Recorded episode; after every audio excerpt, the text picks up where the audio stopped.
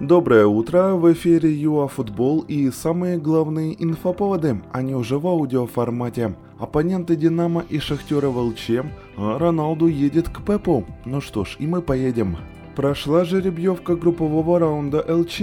Киевляне попали в квартет И, где сыграют с Баварией, Барселоной и Бенфикой Еремчука. Не повезло и Шахтеру. В группе Ди горняки вновь будут выходить против Интера и Реала. Ну а третий их оппонент это шериф Юрия Вернидуба. 2-3. Заря вновь проиграла Рапиду и вылетела в Лигу конференций. Там будут играть Рома, Тоттенхэм и чемпион Гибралтара.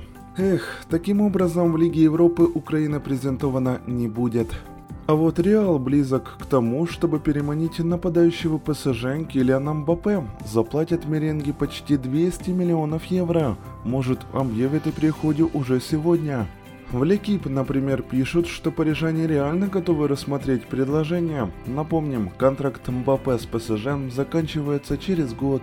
И Криштиану Роналду решил покинуть Юве за год до окончания договора. Карьеру ветеран хочет продолжить в Манчестере, но не Юнайтед.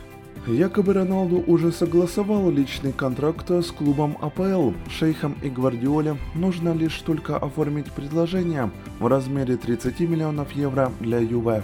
Тем временем защитник команды Пепа и конкурент Зинченко Бенджамен Менди арестован из-за подозрения в изнасиловании.